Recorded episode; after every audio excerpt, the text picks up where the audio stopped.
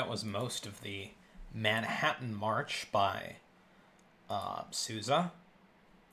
I believe that's in the public domain, a good reason why to choose it. And also, we chose it because, you know, there's a lot going on in New York with the massive amounts of coronavirus cases and the like. But tonight, I would actually like to spend a lot of time dedicated to a theory that I heard about, uh, promulgated by a Dr. Cowan, uh, and he believes and has shown with evidence that many outbreaks historically have started with a increase in radio waves, whether it be across the world, the radio, the Spanish flu in 1918, to the modern coronavirus, which uh, has come along with the advent of 5G and its mass implementation throughout the world. Uh, H1N1 came with the beginning of the iPhone, and obviously we know right after the Second World War and at the end of the Second World War with the masses, absolute masses of uh, radios being set up that there were over, what was it, uh, 400 million people worldwide were got trachoma, the eye infection. So uh, we're just seeing an increase of radio waves being associated with an increase in sickness and an outbreak of some sort of plague. Either way, uh, I have now to once again introduce my co-hosts for the evening. So, say hello. Hello. Hello. So, uh, I think one, at least one of you probably disagrees with me on this, so we can have a nice discussion. Well, what is your stand? Do you think that it, do you think they're connected? I, I'm going to say that they are connected because I think that what we see now with uh, this theory by Dr. Cowan is that he's shown that the outbreak of these new plagues, and even if they're not new plagues, uh, and the coronavirus is a strain of, uh, you know, something that's been around before, but we see this mass spread of disease associated with an increase in radio waves in our, uh, in our in our atmosphere across the globe. I won't disagree with you. I, I actually I will disagree, but I have just to just to um confess I have not watched the video yet because I, I just totally forgot to until about five minutes before the show. Um, but given what you told me before the show, I would say no, just because post World War, just to make a connection there, post World War II, um, how radios were being set up all over. People were also moving all over because you had people moving, and that like everyone going back to you know their homes or all of those refugees in Europe that had been displaced going back to their homes, which would be a great way to spread a disease. And I, I will I will concede that point to you. However, the population of all of Europe at that point was not 400 million. I think today all of those countries in continental Europe combined together are only approaching 400 million. Really? Yes. Weird how like they aren't that populous, yet the U.S. is approaching that. Yeah, I mean, it's. I, I thought. I mean, the U.S. is you know 340 million, but uh, back in the 1940s and 50s, I mean, especially after the 1940s, Europe was definitely severely depopulated. Uh, so yeah. This disease was spreading all over, and uh, you know, same kind of thing with the Spanish flu, is that we had this mass setup of radios and this mass uh, dissemination of radio waves Anyway. I feel like I'm kind of taking sort of an opposite stance that like in the modern era, everything is radiation, more or less, uh, and everything is like becoming smart and like this increase of technology. So I feel like if we're gonna say that like this is causing disease, shouldn't it have caused more by now? You know, that is a valid point, but I'll point to this is the fact that radio waves and waves in general, uh, especially even if at low radiation, mess with the water that composes our systems. And I could understand if they were causing something, one would think that they cause all sorts of ailments and maladies, but I think we also have to recognize at the same time we've had this mass increase in the advancement of medical technology. So now if you get a cold, you take, uh, you know, there's medicines for that, and then you cold medicine, you just get over it real quickly. It's not the same as when you just kind of had to suffer through it back in the day. And thus, we've seen this increase growth in technology kind of mostly be able to follow this increase in the output of radio waves. And so we end up with kind of an equal, you know, an equal pushback until we get to this kind of outbreak. I um Hmm. I'm not totally sure what to think. I mean, I know there are connections between like holding the cell phones up to your ear on a, on a call and cancer. Yeah. Or there are yeah, there are there have been attempts to make that connection, which would make more sense than an outbreak of a variety of different diseases. Like the Spanish flu actually is thought to have originated at a military base in Kansas. Fun fact. I've heard that before, and uh, I actually had this argument with my sister today about the origins of the Spanish flu, and I I found National Geographic and the historians over the History Channel, a historian by the name of Christopher Klein, and another historian by the name of Dan uh, Vergano, uh, believe that the uh, Spanish flu actually originated in China. So, and that's kind of interesting to me that the Spanish flu actually appeared to break out so many places simultaneously. Just like the, you know, the use of technology breaks out everywhere, a lot of places simultaneously. Also, That is the weird. coronavirus. Uh, they actually haven't, as far as I know, haven't identified a patient zero since like it feels like about thirty people got it at the same time. Exactly, and that that's also, I mean, you know, we may never find out the origin of the coronavirus because of how secretive the Chinese government is and how they've always kept so many things under wraps. So we, we don't we won't know. I don't think we'll ever know who patient zero was for the coronavirus. Yeah, and I did you see the thing about how if they had acted three weeks prior, like ninety five percent of cases would have been prevented? I did hear that. I, I did hear that. And just to And- uh, actually go go on. Um, you know, people don't know if the guy ate a bat or like the bat sneezed, like, or if he just came in contact with it. But you know, there there have been multiple patient zeros with every um, Ebola outbreak. So I wouldn't say that most outbreaks just manifest themselves. I'd say they're like, it depends on whether or not they can track them. Which, speaking of tracking, that's why Southeast Asia hasn't had that much of a problem. Like, I mean, comparing like South Korea and Singapore to the United States in how they've handled their outbreaks, they can monitor their citizens more because they don't have a constitution that regulates it as strictly as we do. That's true. Is they a lot of these countries don't have, you know, I hate I hate to say that, but civil liberties or civil rights. Uh, which you know is kind of a grim reality of the world that we live in. I think that, uh, the way that we have been dealing with it, although somewhat effective, is you know a little bit unconstitutional. But you know, during wars we do extra constitutional things, so I, I guess some people would say that's justified, but uh, you know, I just that that kind of. I mean, I remember a few days ago we discussed the uh, coronavirus being in, created by the Chinese government. However, you know, this one actually seems more plausible to me. Not not that the coronavirus is like cooked up by 5G, but that its spread was due to this, you know, radio wave thing. I feel like this unintentional but like outside cause could that feels more plausible than like the Chinese government is trying to kill us all.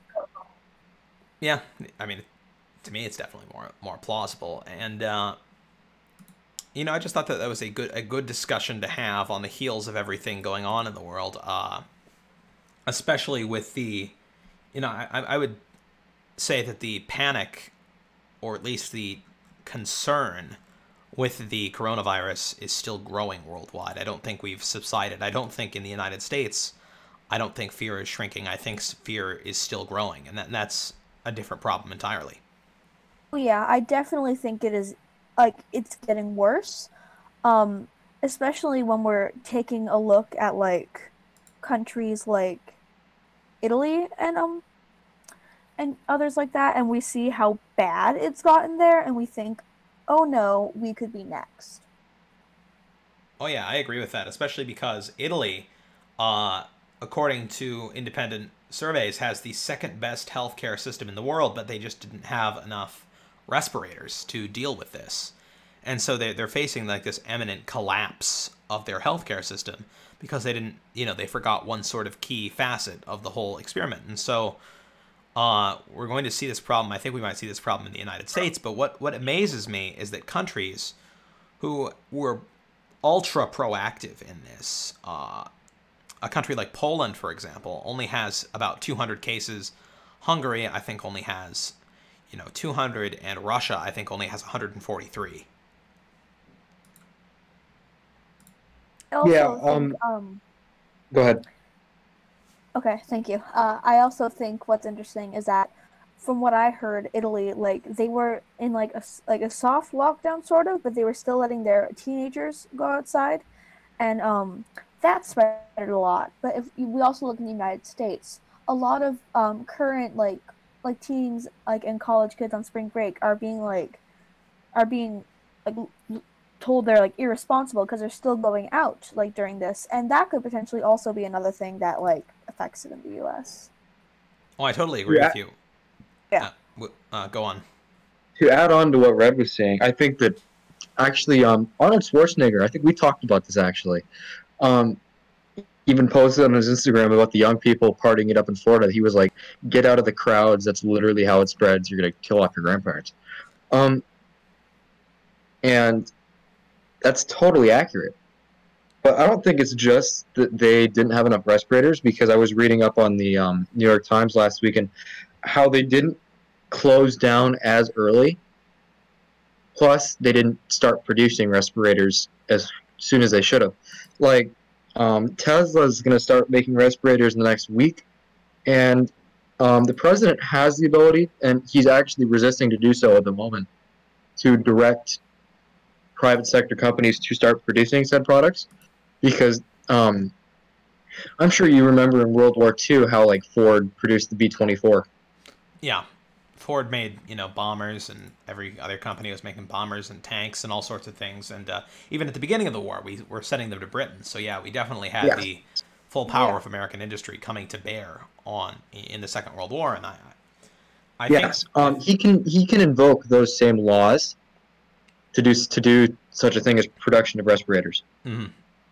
And I think that the issue we're seeing, especially with compliance, is that Americans in our generations, or even in uh, the baby boomer generation, aren't used to listening to the government. The last generation that was, you know, all hunky dory with listening to the government was the greatest generation because they had to listen to the government during the Second World War.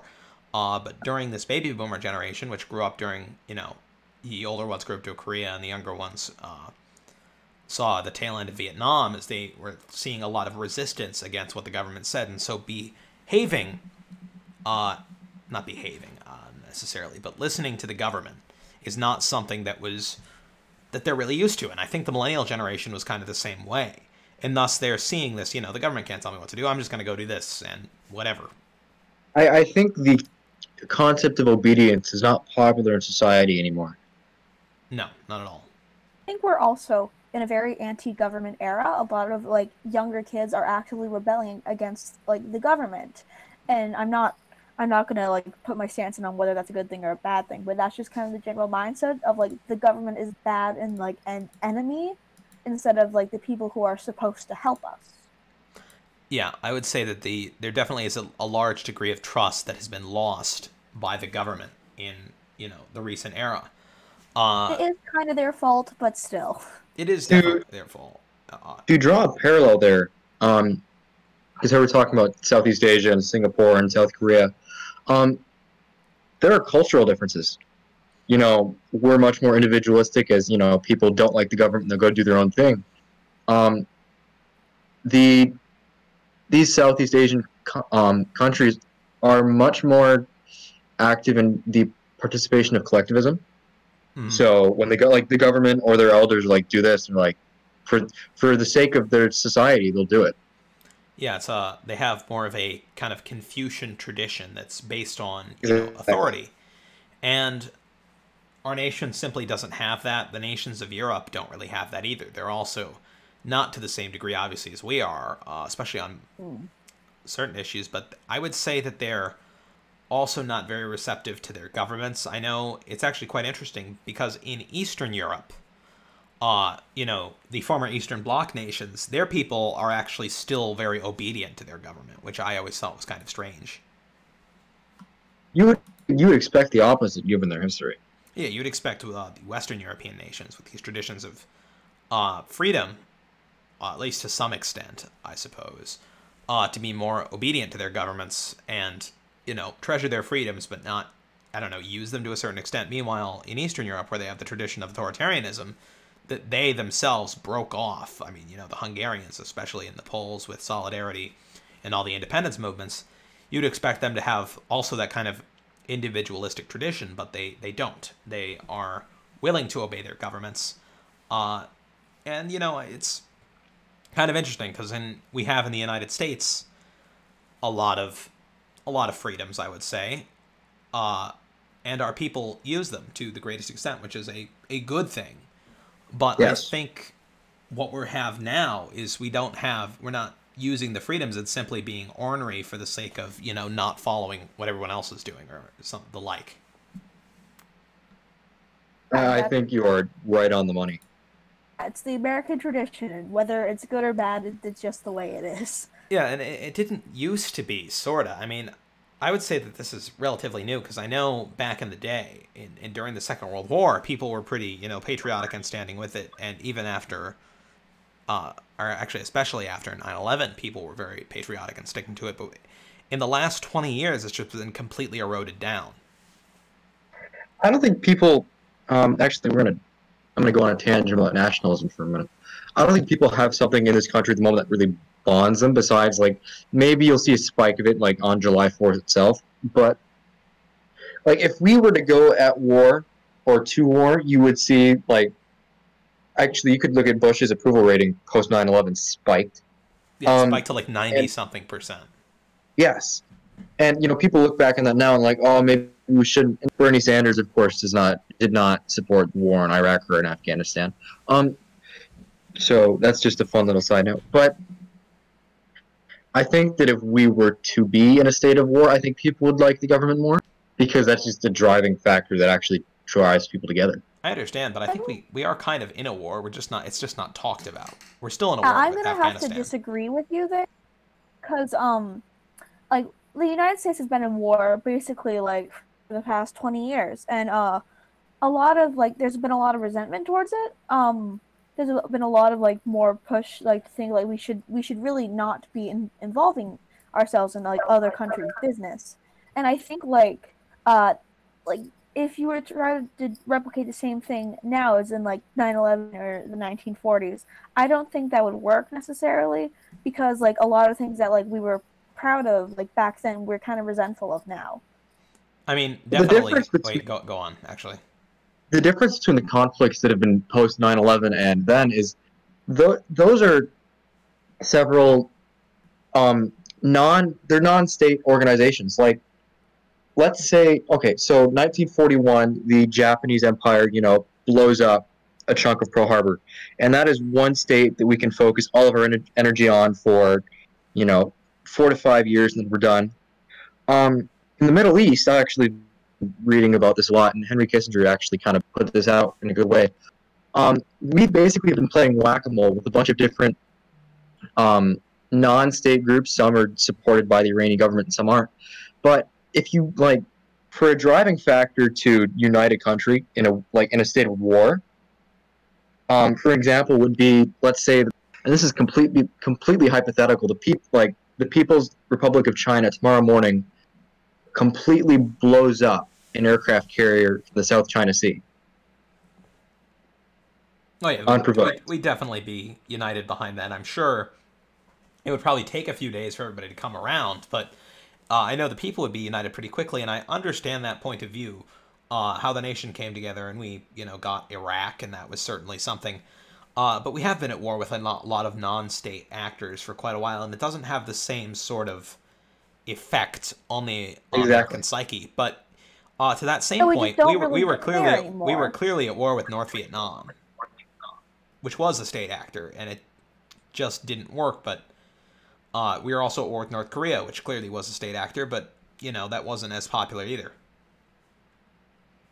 Yeah, and those were almost those were you know your Cold War proxy wars, and Mhm. I think Americans are very averse to casualties, and you know, 9/11 was big because American people died, and people were supportive of it. But as time went on, support waned. Similar to how people people were happy at the beginning of World War One because like, oh, we're gonna go on to the Grand War, and then you know, a year later they're like, holy crap, we're in trenches and everyone's dying, and this is taking forever. I mean, yeah, even America got really sick of it after the war because um, after the war, if you recall, they put together something called the Nye Commission to Yes. figure out why actually we joined World War One because in hindsight it didn't make any sense. Exactly. Uh, at least to So- the people at that time. I think that um you're because we're not actively at war. Like there is no current declaration at war besides the Korean issue, which is kind of weird at this point because there's an armistice, but there was never a peace treaty. Um, but I think more different when you're dealing with a state group or a non-state group that you know goes on YouTube and like you had your ISIS guy threatening to behead Americans. You know, people were really mad about that, but that wasn't like an entire nation saying like attacking U.S. sovereign territory. And exactly, and I would say that that's probably why ant, uh, the fear of ISIS grew to the maximum when there was a physical ISIS state. Yes. Uh, I'm sure you'll remember. Oh, I forget. I think 2015 when there was like a physical caliphate that stretched all the way from. Uh, yeah, that was like a third of from- Syria and Iraq. yeah, it was like a third of Syria and at least a third. No, I would say like half of Syria and like a third of Iraq was under the control of the caliphate, and so that's when we were really concerned about it, is because it was actually you know like the size of a country and it had an Yes. army, and we were afraid of it because it was besieging Mosul, it was you know it was besieging Aleppo, and it seemed to have all this territory, and that's why, even though the war didn't have a lot of continuous borders and a lot of territory was up for grabs, when people colored in all this land as ISIS land, we were very concerned because it, wasn't like with the Taliban where they were just kind of you know booked up in some mountain somewhere. It was Yeah. a clear physical caliphate. So I think that like, uh, if the American population was to be completely united, it wouldn't be, or maybe it would. A temporary measure like that would be. This is going to be totally conspiracy theory that Bush did 9/11, um, but Boy. which he clearly did. He clearly did not. I'm just going to make that kind of as clear as possible. Um, like that was great for uniting the country, but that was still a non-state group. So there was no, and that caused a lot of Arab racism that was un, that was unnecessary. I I think you would agree with that. Yeah, but and that's why we we had to direct the anger at somebody, so we just directed it right back at Saddam. Yes, which he never actually had weapons of mass destruction. So No, he did not. that was that was unfortunate. The the only, I mean, it was the information we had that he had weapons of mass destruction came from like a Nigerian newspaper. it, it was, and they handed it to Colin Powell. and They made him lie in front of the UN, and you know he's still resentful of that. But I think that the American people were so easily convinced that there were weapons of mass destruction, not because the American people are stupid or uh, susceptible. I think people, especially experts, remembered that in the in the Iran Iraq war that Iraq had these, you know, I would say these bootleg ICBMs known as Scuds. Yes.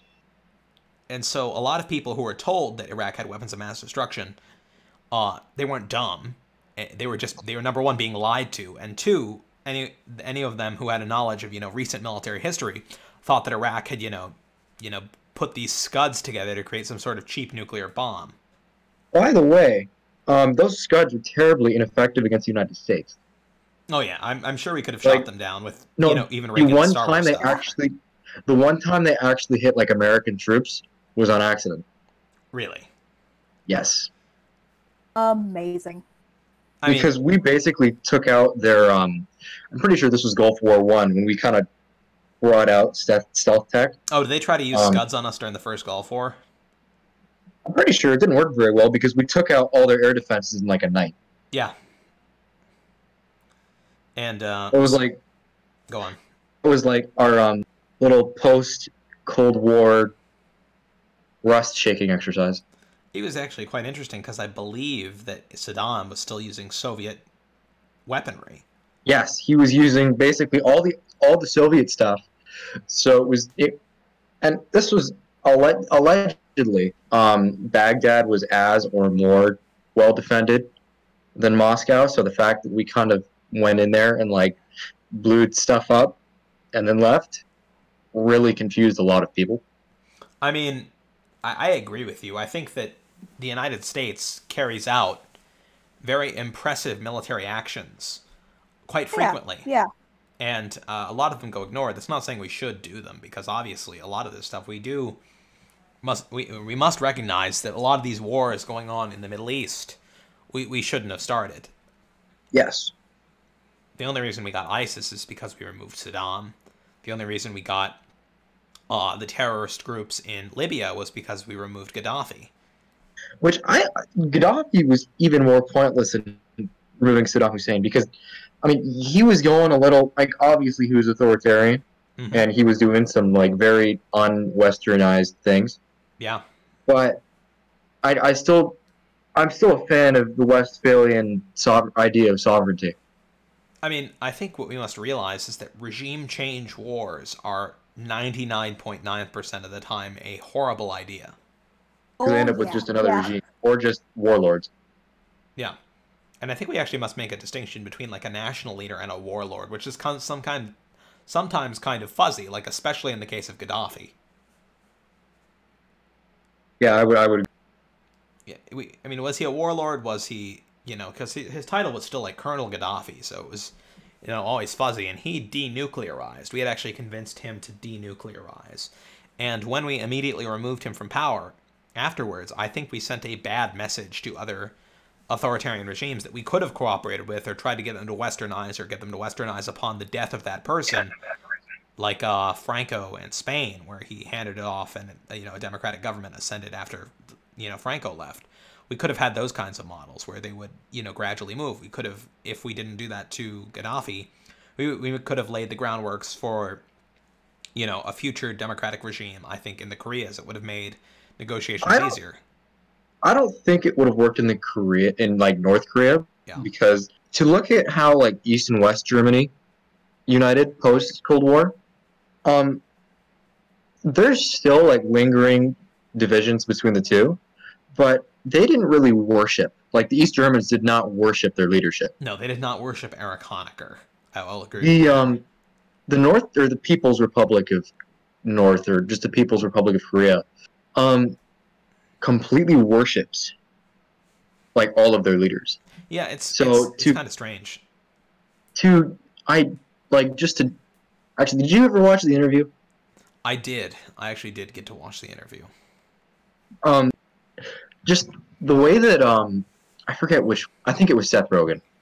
Um the way he kind of removed um the leader's idea of divinity just shocked him. And if I, I don't think it would be exactly like that if there, if he was to abdicate, Mhm. but it would be something similar to it would be a reaction that would be similar. I mean, I think that we have this sort of weird. Uh, I mean, the divisions in East and West Germany today are still huge. Like, if you look at, you know, election results in East Yes. and West Germany, you have the Alternative for Deutschland party, which is, uh, you know, a, a more kind of authoritarian uh, right wing party, is very popular in Eastern Germany, not very popular in Western Germany. And at the same time, you have like the a party that is to the left of the SDP, Die Linke, the left, being you know supremely popular only in Eastern Germany, and it's and the same thing as if you look at a map of religion, uh, you'll see atheism, you'll see it in big cities in the West, and you'll see unaffiliated populate the entire eastern half of Germany because many of the people, even if they are religious, are still uncomfortable telling the government about their religion. Yeah. So I don't I don't think that would really work in the Koreas unless like something crazy happened. Yeah, I, I agree with you, but I, I mean like if if for example, if uh during the middle I remember a few years uh, actually maybe this is only a year ago, uh when we were when the administration was making a little bit of a breakthrough in talks with North Korea, John Bolton goes on TV and it's like, "Yeah, we're looking at the Gaddafi model," which immediately made it sound like we were going to take him out right after he gave up his nuclear weapons. I think that Yeah, I, I, think those talks would have worked out better if John Bolton had not been a, been able to go I on wonder if that's why Gaddafi he model. left. I wonder if that's why he left. I, I would have fired him for that. But then again, I, I'm not an interventionist, so I, I would I wouldn't want John Bolton there in the first place. Trump really isn't an interventionist, and I think that's why Bolton ended up leaving. It, it's always kind of confused me what Trump's view was on interventionism. I don't Because he think it hasn't necessarily. Oh, go ahead. Um, thank you. Uh, I don't think it necessarily matters if it like would have worked or not in like Korea, but like with like Gaddafi and stuff and all that jazz. But um, I feel like setting that precedent of like being willing to negotiate because like countries like where we like have had to like kind of like we've stepped in in the past, they hate us, and a lot of other countries hate America, and America hates America for that like that reason. So I feel like so much could have been like different if we had just like kind of done what we said instead of blowing things up the in the American fashion. Yeah, I think that we definitely made a lot of the world not trust us with what we did in relation to, you know, regime change is that we, you know, we put Saddam there in the first place. Yeah. And then we decided we did. we didn't like him anymore and then we got rid of him. It was You know, Afghanistan is kind of our fault with the CIA. Yeah, I mean, it's a little known fact and it's probably not a very popular fact that we we armed the Taliban. Yes. uh, starting with the, I think it was starting with the Carter administration, we started arming the Taliban. I think it was Carter. I, I, I may be wrong. I think I'm pretty sure it was Carter because that, that was the Soviet invasion. Yeah, so Carter, you know, armed the Taliban. The Taliban in turn armed Al Qaeda, and so it's depressing that in that we had all these misguided attempts, and you know, on that on that same coin, we also during the Reagan administration, we had the whole Iran Contra affair, and Oh, I was wondering if you were going to bring that up. Yeah, we did have the Iran Contra affair, and that's you know that whole thing was definitely, without a doubt, a sticky situation. But we, it's very weird to think about because it's not like uh, during the Cold War, the proxy wars, and this is why it was hard to get the American populace to support them. Were all ideological. Yeah, it was all um, it was all still going off of Eisenhower's domino theory. Yeah, it's like if if we let another country fall to communism, then there will be another country that falls to communism and another country that falls to communism. Uh, I mean, and we never really found out if that was accurate because we kind of went sicko mode. Yeah, we did. We just tried to stamp out communism wherever it appeared. And, you know, I think it's actually interesting is that after the Second World War, uh, Maurice Thorez won the election in France. Or I don't know if he got a working parliamentary majority, but at the very least, he had the most seats in the French parliament. And he was of the Communist Party. Yes, I actually was reading that on like Wikipedia like a day ago. Yeah, it's you know it's disconcerting that historically uh so I, I actually don't think that the domino theory necessarily would have applied in Europe because a lot of these Western Europe like France for example has that kind of I would not say a revolutionary tradition but I guess I would imply a revolutionary tradition of throwing out its government every few years. They do that a lot. I mean, I I I never really understood Cold War France because they didn't really seem to do much compared to like, you know, the UK seemed to be somewhat proactive, and then France, starting with De Gaulle, just seemed to be sticking it to everybody else. I mean, France had a lot of internal troubles at that time, and that's why we are on the Fifth Republic now. After the after Is this, is it the fifth? no, I think we're are we still at the fourth? No, I think I think we're still at the, no, maybe we're still at the fourth. Either way, what it was So look that up. is that the are we at the Fifth Republic? Are we? The, Yes. oh, we are at the Fifth Republic. Okay, that means Started in 1958, so we're, we're doing somewhat yeah. so the fourth good. Although, I- Fourth Republic was founded after World War II, and the Fourth Republic fell apart. And so, you know, it just France has this sort of revolutionary tradition, and we saw with the yellow vests, you know, that there still is this yeah, I, mass resistance against the government, and I think we might have inherited that kind of tradition.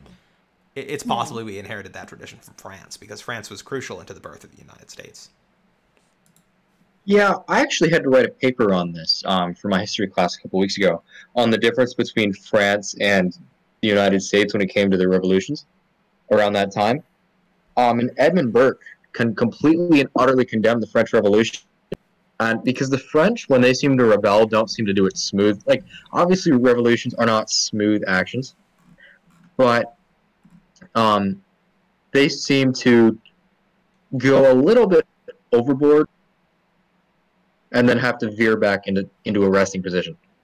The guillotine. The, the guillotine is one example I'm and sure, one you, instance. I'm sure you mean the National Razor.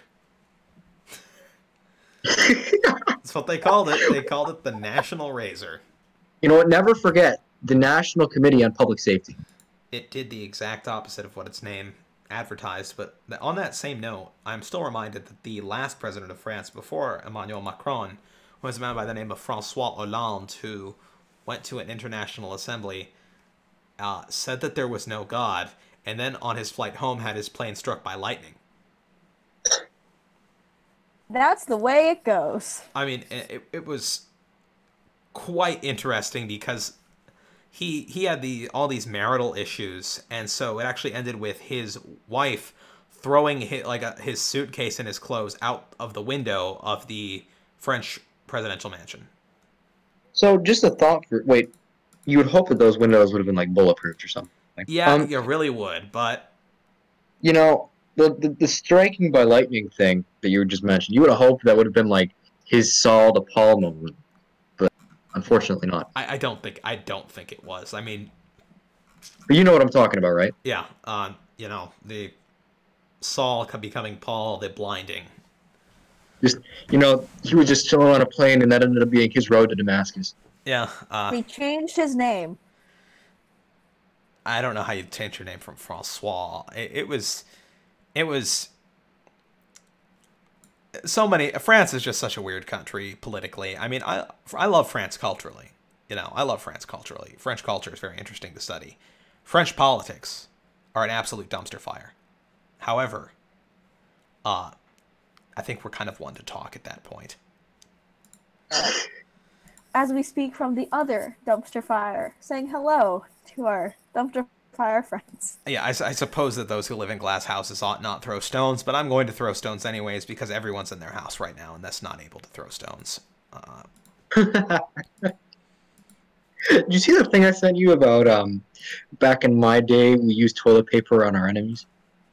I, I did remember that. At a certain, yeah, you're gonna be sitting back in a f- in a few year or a few, yeah, like a, a dec a t- decade or two, telling your kids, you know, back in my day, toilet paper was so cheap that we used to, you know, throw it on the houses of our enemies as some sort of sick joke. you know, actually, I've actually done that. No way. Y- y- You've told your children you, have children and you've told them about the price of toilet paper. No, no, no, no, no, no, no. I've actually, I've actually, no, no. Um, I'm not sure which one of those would be more damning at this point. In all honesty, no, I, I, um, freshman year was a good one when we did TP some houses. oh boy, We're not, we're gonna refer to Discord names only now. yes, yes, we are. But uh, I, I assume that's now outside of the statute of limitations. So good job. I mean, is there a statute of limitations for TPing houses? I, I mean, I'm sure there is. You might have to look it up though. I don't, I don't know. Uh, But either way, I'm going to continue because I'm going to bring this back up just because I want to know if you have any new talking points on it. I'm going to continue to blame mass outbreaks on the advent of 5G satellites. that's what Um, we're talking about, isn't it? SpaceX is like launching up. They're launching like this Starlink type broadband internet, but it's not online yet, so I don't think you can blame it for anything just yet. I mean, except for um, some astronomists were complaining that as you cloud the not not really cloud, I can't, but I can't think of a better word, or maybe obstruct their Yeah. view from Earth with these low orbit satellites, um, because there's gonna instead of being like, you know, just a few dozen like really big ones. He's doing like thousands of small ones. Yeah, there there have been 25,000 new 5G satellites that have been launched. Yes, and over Elon over over, is, over half of which are now operational.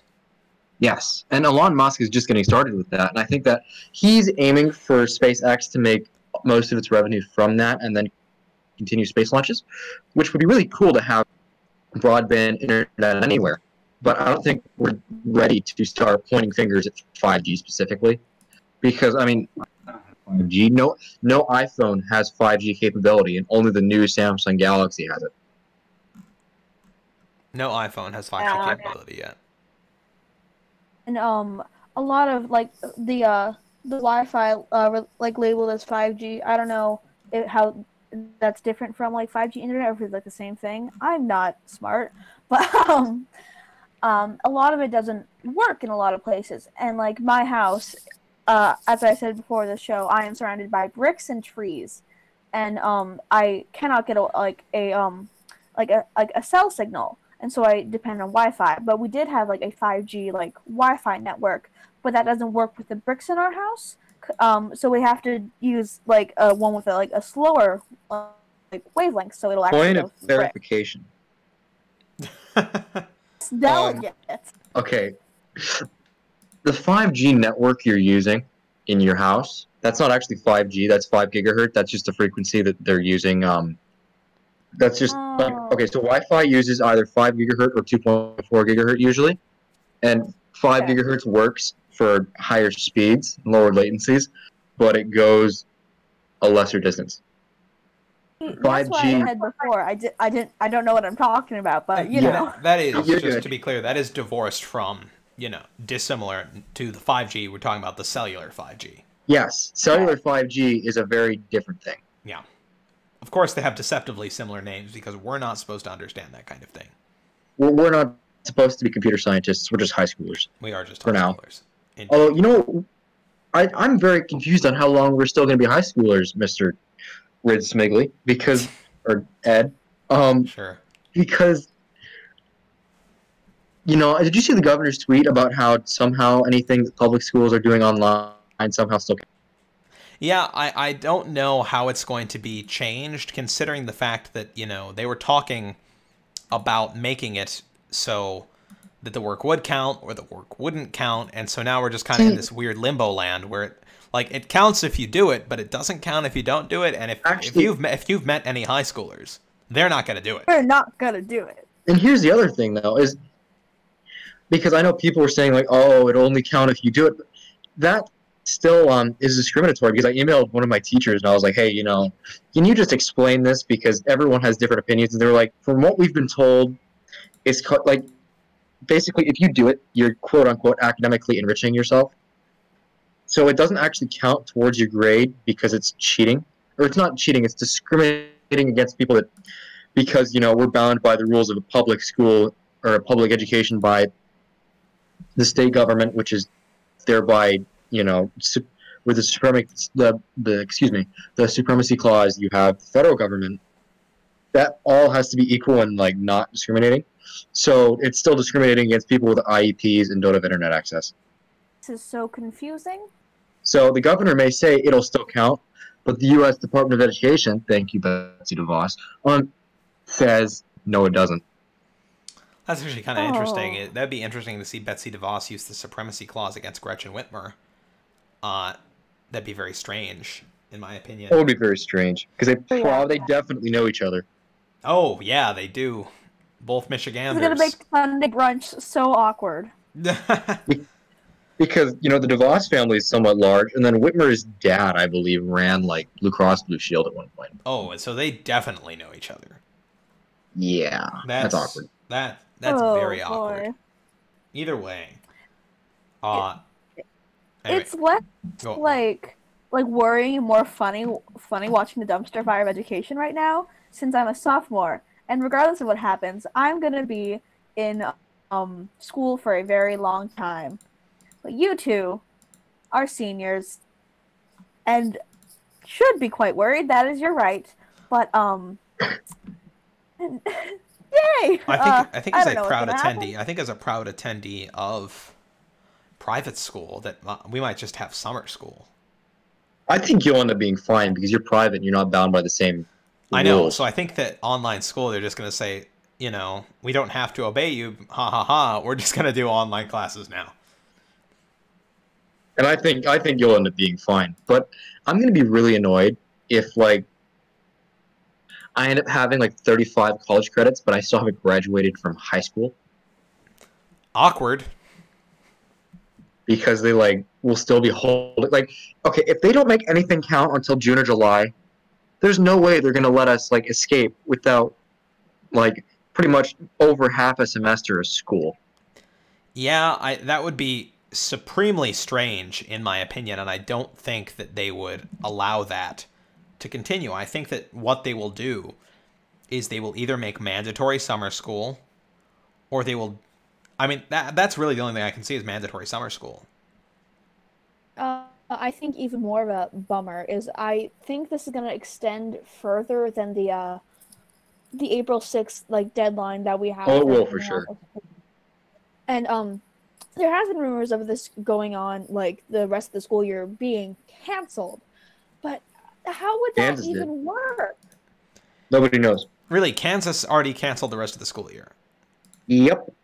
Oh boy. Kan- that's concerning because like a lot of people aren't upset about the um educational aspect because you know who cares they're upset because like there's like a real potential i may never get to see like some of my friends ever again Well, that, I think those are things that we just have to take in consideration when there's like pandemic. How would that Kansas even- did. yeah and, And like, nobody, US nobody, nobody likes it and wants to force people to do that. But like, social distancing is the best option we have for now. I mean, this is what happens when you don't have vaccines for things. Yeah, and I feel like overall as a society, like we this we should take this as a sign. Like we need to be more prepared for this sort of thing, because this is like shown like I think you'll see a lot more, not surveillance, but just like tighter monitoring. Okay, I guess you could say surveillance. Um, of government borders and just entry points. Just funny because the Trump supporters may end up winning out on tighter borders because we're still not entirely sure how everybody that got to the U.S. with coronavirus got here. that that's a And- good point. Is we're not we're not sure how they got here. has fed into the uh, Trump agenda. And SARS, um, SARS somehow got in here by via Mexico. That's I actually didn't Like know that's that. that. Yeah, it was SARS or it was MERS. From China and MERS was the one that came out of I think it was Saudi Arabia. I gotta tell you is that with these types of things, securing our entry and exit points, not necessarily the border, like the you know the physical border, but like our ports, our entry and exit points, especially in states like California, New York, and Washington. I think they might take start taking higher priority on our list. In all honesty, Yeah, I feel like um like having a secure border like if you think about it objectively isn't necessarily like a bad thing but like inevitably it's going to be used like for discrimination like uh after 9-11 a lot of like muslims were like uh, discriminated against and like weren't like were um treated differently when coming into the united states. And this might be like um area like ushering in a new era of being like of like anti-chinese sentiment where like we're going to be racist against chinese people. And that's really like awful thing to think about but it might happen. It's kind of interesting because on, on the flip side, we have to recognize now that China is the Soviet Union of our generation. yes, They are a global superpower directly competing with us that would kind that are trying to exert their influence on other countries. We've seen them exert their influence and flex their military muscle and their economic muscles in Africa. And we've kind of taken a back seat and let it happen. We're not we're no longer trying to economically influence people. That's how we should be trying to exert influence, not through guns and tanks and uh, regime Yes. change, but through economic investment and development. And so we are not recognizing China's fighting this Cold War against us, and we're not fighting them back. the problem is that um, economic imperialism is no longer really smiled upon by the powers that be in the United States, and a lot of like, okay, we have ethics that the Chinese government doesn't have or doesn't need to have, I, I'd and that's the same way the Soviets did neither. I'd agree with you, and I wouldn't call this economic imperialism. I would just call it investment. We should be more open to investing in these small countries and in these developing countries. Because if we don't, we're going to lose them to the Chinese. Uh, and I would say that we are a much better option than the Chinese because the Chinese have an interesting blend, uh, and I would say a, a devious blend of communism, selective communism, and capitalism. Yeah, they have a weird mix ever since Nixon went over there and opened the borders. I mean, I, I would dare say that China is worse than the Soviet Union on some cases because, unlike the Soviet Union and more like Nazi Germany, they're targeting an ethnic minority. Well, I guess non-Stalinist Soviet Union, because uh, we know Stalin did target the Ukrainians, but uh, China has targeted the Uyghurs, an ethnic minority yes. in Xinjiang, uh, and put I think is it what three or five million of them in dare I say concentration camps. They they they, they essentially are. They're concentration camps and everything but the name. Yeah. So you you definitely could say that. And um, actually, there is a there's an um my church that met at a at a quote education camp in China. So those yes, so those definitely are a thing. That's such a weird thing to think about.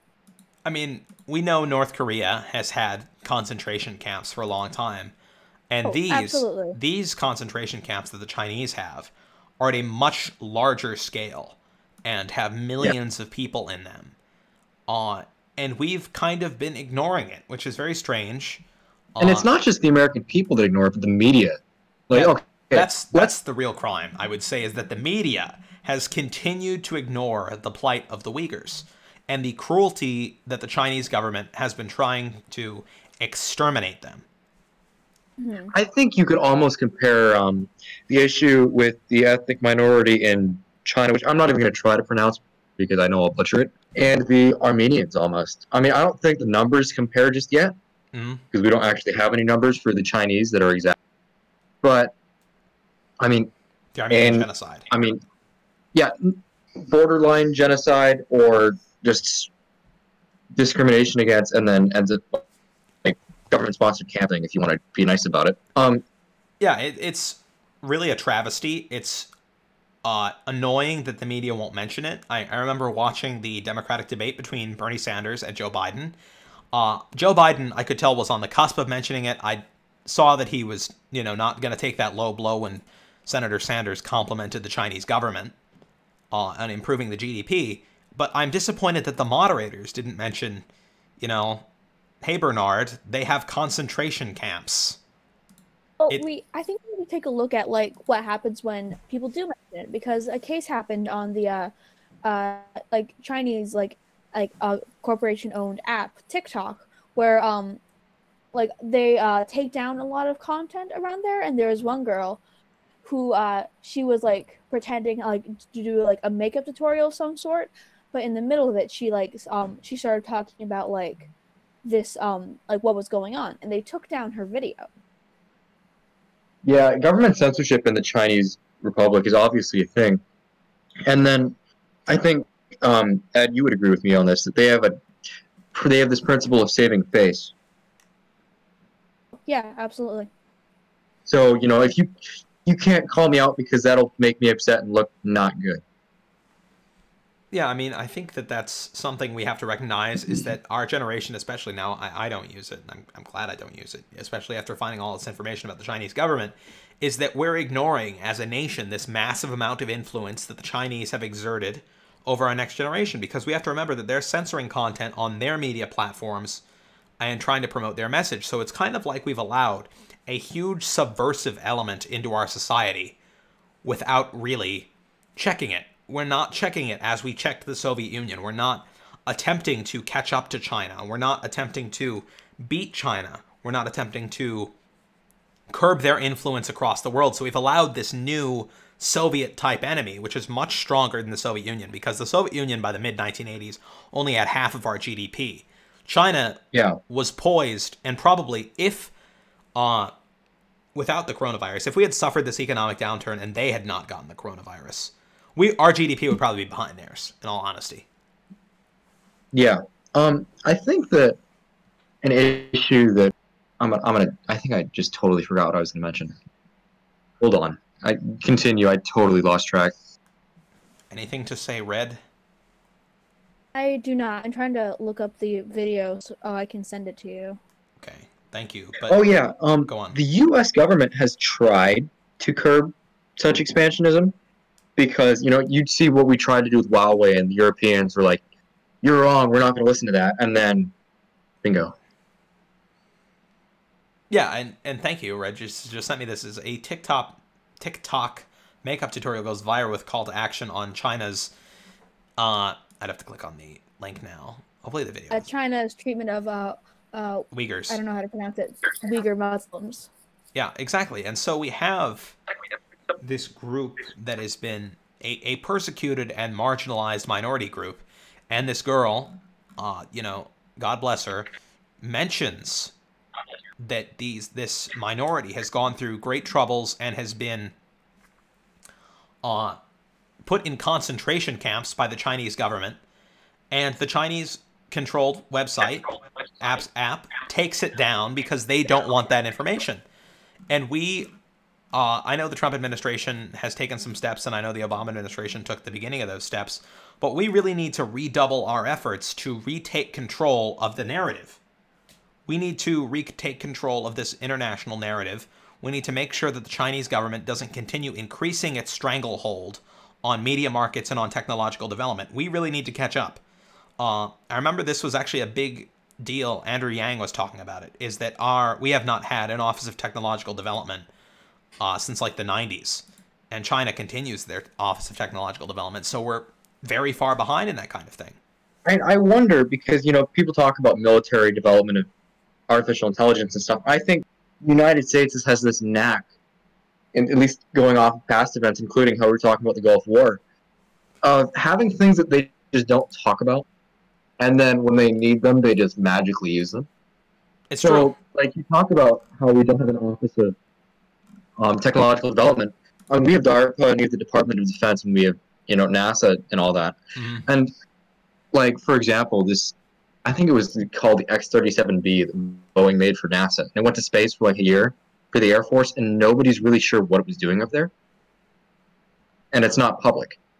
So I think that like people would like to say that we're behind in artificial intelligence, but I'm sure that we've had contracts, and Microsoft and Amazon have been big with this, um, with their contracts with the U.S. government. I think that because actually, um, fun fact, Amazon Web Services powered the CIA for a while, and I'm pretty sure it still does. And Um, that, that- I would say that's actually another thing that's concerning to me, at least, is that, and I and I hate to say this almost, but we have to recognize that the we want to make the billionaires in our country patriotic, but my fear is that historically, just the same, is that the ultra rich are less prone to patriotism than everyone else. Bezos actually was um, when there was that backfire about Operation Maven with the Google employees um, being very upset that they were helping out with drone footage Yeah. because they actually the um, Pentagon contracted out Google to go through drone footage and kind of make algorithms to sort it. hmm Um, because you know they have this large volume of surveillance footage, and they were like, okay, look for things that are actually interesting in this. You know, they they did that. Bezos actually condemned that whole thing, and they were like, I'm gonna just look up. I gotta. I don't think I'll be able to find the quote within the um, time limitations of the rest of the podcast because it's it's been an hour now. Ah. We'll, we'll talk more about this tomorrow because this is actually quite an interesting topic. Yeah, Yeah, yeah, yeah. Bezos actually said, you know, support the American government and just your nation as a whole. if if that's if that's true, and I and I think that probably is true, uh, then I then I would have a newfound respect for Jeff Bezos, and I never thought I'd say that before. Uh, but you know, we will definitely talk more tomorrow. We're going to talk a lot more about the development of technology, how the U.S. compares to China, and you know, just generally Chinese expansionism throughout the world and what we can do as a nation to combat it, how we can combat the influence of the Chinese government in social media and in our everyday lives. So, everybody, thank you for joining this episode of the Daily Diatribe. Uh, this, is, this is episode eight. Um, yesterday was our one week anniversary. In case you miss it, uh, remember to you know like, s- subscribe, and share with everybody. And so, what I would actually say is that we're actually probably going to be talking about this for a few episodes is that the increased Chinese influence on the global stage. And for the actual outro song, uh, I actually don't really have an idea for an outro song. So, uh, any suggestions, guys? You can unmute yourself because I've forgotten. Actually, you know what? I'm just going to look up a random song. Uh, I'm just going to do an instrumental song. Uh, yeah, let's just do this. All right. Thank you. Good night, everybody. And night. God bless you. God bless America.